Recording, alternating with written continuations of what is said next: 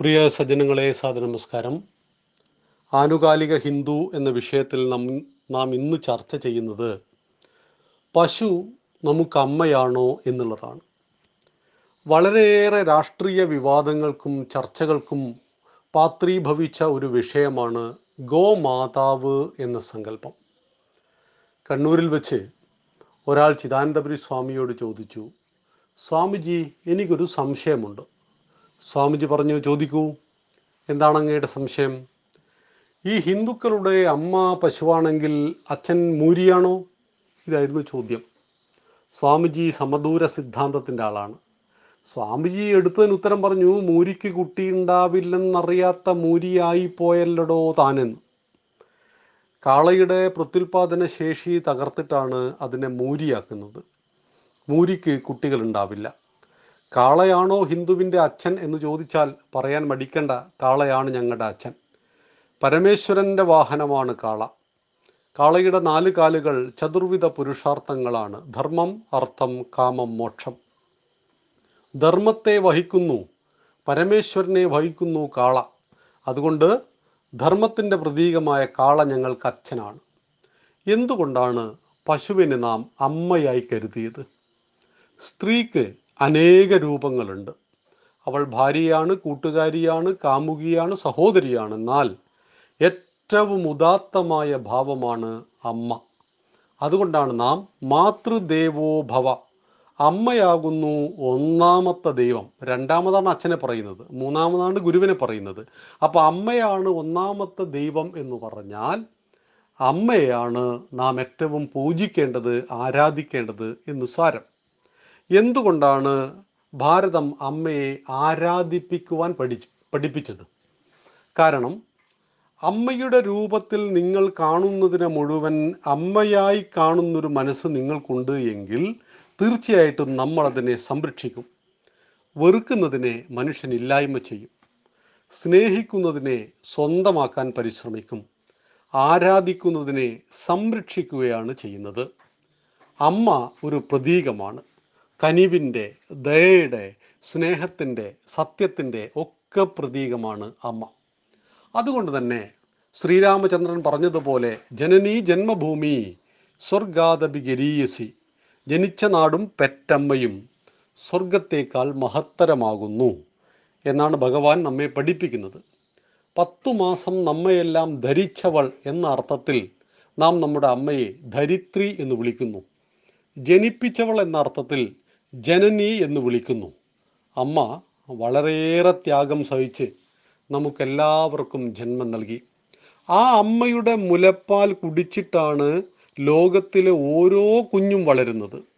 എന്നാൽ അമ്മയുടെ മുലപ്പാലിനൊപ്പം നാം കുടിച്ചു വളർന്ന പാൽ പശുവിന്റെ പാലാണ്. അഥവാ നാലു വയസ്സിന് ചുവട്ടിലുള്ള കുഞ്ഞിന്റെ വയറ്റിൽ അമ്മയുടെ മുലപ്പാലിനൊപ്പം ദഹിക്കുന്ന ലോകത്തിലെ ഏക പാൽ പശുവിന്റേതു മാത്രമാണ്.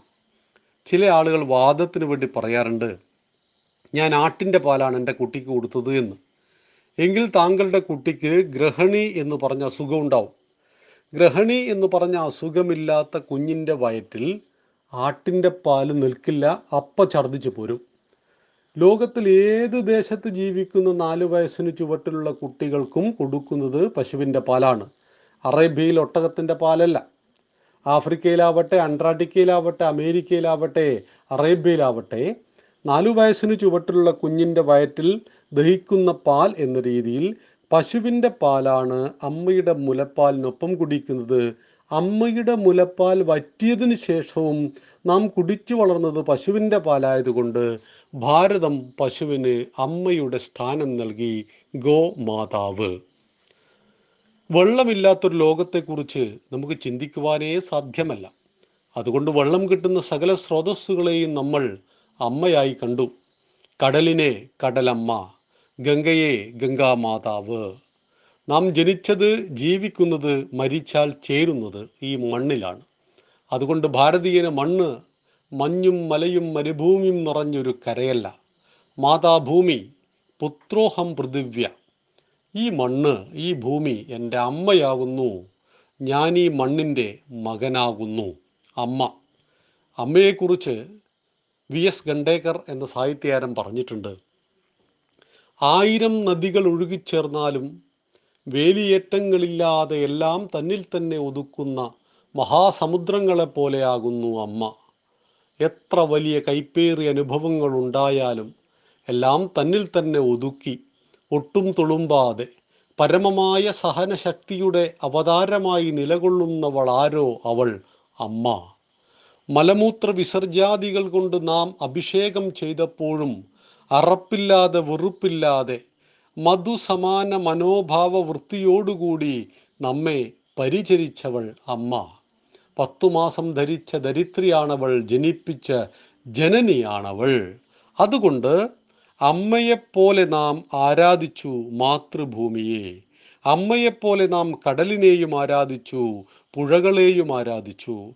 അമ്മയെപ്പോലെ നാം അറിവിനെ ആരാധിച്ചു. വേദം ഹിന്ദുവിന്റെ അടിസ്ഥാന ഗ്രന്ഥം വേദം. വേദത്തെ ശ്രുതി എന്ന് പറയും. ശ്രുതിയെ ശ്രുതി മാതാവ് എന്ന് പറയും. അതുപോലെ ഗോവിനെയും നാം ആരാധിച്ചു. ഭാരതത്തിലെ ഇരുപത്തിനാല് സംസ്ഥാനങ്ങളിൽ പശുവിനെ കൊല്ലുന്നതിന് നിരോധനമുണ്ട്. എന്തുകൊണ്ടാണ് പശുവിനെ നാം കൊല്ലാത്തത്? മലയാളി ഒഴികെ ബാക്കി എല്ലാ സംസ്ഥാനക്കാരനും പശുവിനോട് വൈകാരിക ഭാവമുണ്ട്. എന്താണ് വൈകാരിക ഭാവം? നാട്ടിൽ അനേകം പട്ടികളുണ്ട് തെരുവ് പട്ടികൾ. പലരും നമ്മെ കളിക്ക് കടിക്കാനൊക്കെ വരാറുണ്ട്. നാം കല്ലെടുത്ത് എറിയാറുമുണ്ട്. പക്ഷേ അങ്ങനെയുള്ള പട്ടികളിൽ ഒന്നാണോ വീട്ടിൽ വളർത്തുന്ന പട്ടി? വളർത്തു പട്ടിയോട് യജമാന് വൈകാരിക ഭാവമുണ്ട്. ആ പട്ടിക്ക് യജമാനോടും യജമാന് തിരിച്ചും വൈകാരിക ഭാവമുണ്ട് എന്നറിയുക. വീട്ടിൽ വളർത്തുന്ന പൂച്ചയോടുണ്ട് മറ്റു ജീവജാലങ്ങളോടുണ്ട് പക്ഷികളോടുണ്ട് നമുക്ക് വൈകാരിക ഭാവം. ഇതുപോലെ അനേകം മൃഗങ്ങൾ നമുക്ക് ചുറ്റിലുമുണ്ടെങ്കിലും പശുവിനോട് മനുഷ്യന് വൈകാരിക ഭാവമുണ്ട് എന്നറിയുക. കാട്ടിൽ പോത്തുണ്ട് നാട്ടിലും പോത്തുണ്ട്. കാട്ടിൽ കോഴിയുണ്ട് നാട്ടിലും കോഴിയുണ്ട്. എന്നാൽ കാട്ടിൽ പശുവില്ല. പശു മനുഷ്യ സമൂഹത്തിന്റെ കൂടെയാണ് എക്കാലത്തും ജീവിച്ചിട്ടുള്ളത്. അതുകൊണ്ട് തന്നെ മനുഷ്യൻ അതിനോട് നന്ദിയുള്ളവനാണ്. ഉത്തരേന്ത്യയിലെ ഒരു കർഷകൻ രാവിലെ എഴുന്നേറ്റ് നേരെ ആലയിൽ ചെന്ന് തൊഴുത്തിൽ ചെന്ന് അത് വൃത്തിയാക്കി ആ പശുവിനെ കറന്ന് അഞ്ചോ പത്തോ ലിറ്റർ പാലുമായിട്ട് അവൻ തൊട്ടടുത്ത നഗരത്തിൽ അങ്ങാടിയിൽ ചെന്ന് അവിടെ ആ പാൽ വിറ്റ് തന്റെ കുടുംബത്തിന് ആവശ്യമായ പലവ്യഞ്ജനങ്ങളും പച്ചക്കറികളും മേടിച്ച് തിരിച്ചു വന്നു. പശുവിനെയും കൊണ്ട് അവൻ പാടത്ത് പോയി. നമുക്ക് വേണ്ടി അവനവിടെ ഗോതമ്പും കരിമ്പും അരിയും ഒക്കെ അവൻ നെല്ലൊക്കെ അവൻ കൃഷി ചെയ്തു. ഉച്ച സമയത്ത് അല്പം പാൽ വീണ്ടും കറന്ന് അതുകൊണ്ട് പാലും തൈരും നെയ്യും വെണ്ണയും ഒക്കെ അവൻ സൃഷ്ടിച്ചു. രാത്രി സന്ധ്യയോടുകൂടി പശുവിനെയും കൊണ്ട് വീട്ടിൽ പോരുന്ന ആ കർഷകന്റെ ജീവനാണ് ജീവിതമാണ് പശു. ആ പശു ഒരു ഇരുപത് വർഷം തുടർച്ചേന കർഷകന് വേണ്ടി ഓരോ കുഞ്ഞിനെ സമ്മാനിച്ചു. നിരന്തരം പാൽ നൽകി ചാണകവും മൂത്രവും നൽകി. മനുഷ്യൻ ഏറ്റവും അറപ്പുണ്ടാക്കുന്നത് മനുഷ്യന്റെ മലമാണെങ്കിൽ നമ്മുടെ അമ്മമാർ യാതൊരു അറപ്പുമില്ലാതെ കൈകൊണ്ട് തൊടുന്നത് പശുവിന്റെ മലമാണ് ചാണകമാണ്. നൂറ് ശതമാനം അൾട്രാ വയലറ്റ് രശ്മികളെ സ്വാംശീകരിക്കുവാൻ കഴിയുന്നു ചാണകത്തിന്. അതുകൊണ്ട് ചാണകം കലക്കിയ വെള്ളത്തിലായിരുന്നു നമ്മൾ മുമ്പ് സൂര്യഗ്രഹണം കണ്ടിരുന്നത്. നമ്മുടെ തറകളെല്ലാം കോലായികളെല്ലാം ചാണകം മെഴുകിയത് ആയിരുന്നു എന്നറിയുക. അന്ന് നമുക്ക് ഇന്ന് കാണുന്ന പോലെയുള്ള സാംക്രമിക രോഗങ്ങൾ ഉണ്ടായിരുന്നില്ല. ഗോമൂത്രത്തിൽ എന്തൊക്കെ അടങ്ങിയിരിക്കുന്നു എന്നറിയുവാൻ നിങ്ങൾ കോട്ടക്കൽ ആര്യവൈദ്യയിൽ വൈദ്യശാലയിൽ പോയി ചോദിച്ചാൽ മതിയാകും എത്രയോ ആയുർവേദ ഉൽപ്പന്നങ്ങളിൽ ഗോമൂത്രം വളരെ പ്രധാനപ്പെട്ട ഒരു ഘടകമാണ്. നോക്കൂ പശു എന്ന ജീവിയിൽ നിന്നും നമുക്ക് എന്താണ് ഒഴിവാക്കാനുള്ളത്? അതിന്റെ മൂത്രം അതിന്റെ ചാണകം പാൽ മോര് തൈര് നെയ്യ് വെണ്ണ എന്താണ് നമുക്ക് ആവശ്യമില്ലാത്തതായിട്ടുള്ളത്? അങ്ങനെ ഒരായുഷ്കാലം മുഴുവൻ മനുഷ്യന് വേണ്ടി പണിയെടുക്കുന്ന ഒരു ജീവി പ്രായമാകുമ്പോൾ അതിനെ കൊന്നുകളയണം എന്ന് പറയുന്ന സംസ്കാരം മലയാളിയുടേത് മാത്രമാണ്. അതൊരു ഉത്തരേന്ത്യക്കാരന്റെ സംസ്കാരമല്ല. സ്വച്ഛന്ത മൃത്യുവാണ് പശുക്കൾക്ക് അവിടെ അനുവദിച്ചിരിക്കുന്നത്. എങ്ങനെയാണോ സ്വാഭാവികമായിട്ടും മറ്റ് ജീവജാലങ്ങളെല്ലാം മരിക്കുന്നത് എങ്ങനെയാണോ മനുഷ്യൻ മരിക്കുന്നത് അതുപോലെ മരിക്കുവാൻ അനു- അനുവദിച്ച് അതിനുശേഷം അതിന്റെ തുകൽ തൊലി ഉരിഞ്ഞു കൊണ്ടുപോകുവാൻ പ്രത്യേക വിഭാഗത്തിൽപ്പെട്ട ആളുകളുണ്ട്. അവരത് ചെയ്യുന്നു. സംഘർഷങ്ങൾ ഉണ്ടാകുന്നത് പശുവിനെ കൊല്ലുമ്പോഴും മോഷ്ടിക്കുമ്പോഴും പശുവിനോട് ക്രൂരതകൾ കാണിക്കുമ്പോഴുമാണ് ദയവായി ഭാരതത്തിന്റെ സംസ്കാരം പശുവിനെ ആരാധിക്കുന്നൊരു സംസ്കാരമാണ്. മഹാവിഷ്ണുവിന്റെ അവതാരം ശ്രീകൃഷ്ണന്റെ പര്യായം ഗോപാലൻ എന്നാണ് അഥവാ ഗോപാല കൃഷ്ണൻ എന്നാണ്. ഗോക്കളെ പരിപാലിച്ചൊരു രാഷ്ട്ര സംവിധാനത്തെ കെട്ടിപ്പടുത്ത ഭഗവാൻ ജനിച്ച നാട്ടിലാണ് നാം ബീ ഫെസ്റ്റുകൾ നടത്തുന്നത്. തീർച്ചയായിട്ടും ഇത് ഭക്ഷണ സ്വാതന്ത്ര്യത്തിന് നേരെയുള്ള വെല്ലുവിളിയല്ല. ഹിന്ദുക്കൾ ആരോടും വണ്ട കഴിച്ച് ഭക്ഷണം കഴിച്ചു കൊള്ളണം എന്ന് പറഞ്ഞിട്ടില്ല. മാംസം നിങ്ങൾക്ക് നിരോധിക്കാത്തത് കഴിക്കാം. എന്നാൽ പശുവിനെ കൊല്ലുന്നത് നിരോധിച്ച നാട്ടിൽ പശുവിന്റെ മാംസം വേണമെന്ന് വാശി പിടിക്കരുത്. പശുവിനെ ആരാധിക്കുന്നവന്റെ നാട്ടിൽ പശുവിന്റെ മാംസം അവന്റെ മുന്നിൽ നിന്നും അറത്ത് കൊണ്ടുപോകരുത്. അതെല്ലാം തന്നെ സംഘർഷങ്ങൾക്ക് വഴിവെക്കും. ഭക്ഷണ സ്വാതന്ത്ര്യം ലോകത്തിലെ എല്ലാ രാഷ്ട്രത്തിലും ഉണ്ട് എന്നാണോ നാം അവകാശപ്പെടുന്നത്? എങ്കിൽ അമേരിക്കയിൽ പോയിട്ട് നമുക്ക് മാനിന്റെ ഇറച്ചി കഴിക്കാൻ സാധ്യമല്ല സൗദി അറേബ്യയിൽ ചെന്നിട്ട് പന്നിയുടെ മാംസം കഴിക്കാൻ സാധ്യമല്ല കമ്മ്യൂണിസ്റ്റ് രാജ്യമായ ക്യൂബയിൽ പശുവിനെ അറുത്താൽ പത്ത് വർഷം കഠിന തടവുണ്ട് എന്ന് മനസ്സിലാക്കുക. ഔറംഗസീബിന്റെ ഭരണകാലത്ത് പോലും പശുവിനെ കൊല്ലുന്നതിന് ഭാരതത്തിൽ നിരോധനമുണ്ടായിരുന്നു എന്ന് മനസ്സിലാക്കുക. അതുകൊണ്ട് പശു നമ്മുടെ ദേശീയതയുടെയും സംസ്കാരത്തിന്റെയും പ്രതീകമായിട്ട് സഹസ്രാബ്ദങ്ങളായി ഭാരതീയന്റെ ജീവിതത്തിന്റെ ഭാഗമായി അലിഞ്ഞു ചേർന്ന ഒരു സാധുമൃഗമാണ്. അതിന്റെ മാംസത്തെ ഒരു കാരണവശാലും ഹിന്ദുക്കൾക്ക് പാടില്ല. അത് ഏഴ് തലമുറകൾ നീളുന്ന ശാപത്തെ സമ്മാനിക്കും. ഇസ്ലാമിന് പന്നിയിറച്ചി എങ്ങനെ നിഷിതമാണോ അതുപോലെ ഹിന്ദുവിന് നിഷിതമാണ് ഗോമാംസം എന്നറിയുക. അതുകൊണ്ട് പശുവിനെ കേവലം ഒരു മൃഗം എന്നതിലുപരി അത് ഗോപാലകൃഷ്ണന്റെ നാട്ടിൽ ഗോക്കളെ പരിപാലിച്ചൊരു രാഷ്ട്രത്തെ കെട്ടിപ്പടുത്ത ഭഗവാന്റെ നാട്ടിൽ നമ്മുടെ സകല ഐശ്വര്യങ്ങളുടെയും കാർഷിക രാജ്യമായ ഭാരതത്തിന്റെ സകല ഐശ്വര്യങ്ങളുടെയും പ്രതീകമാണ് അതിന്റെ അടിസ്ഥാനമാണ് ഗോവെന്ന് മനസ്സിലാക്കുക. നന്ദി നമസ്കാരം. വന്ദേ മാതരം.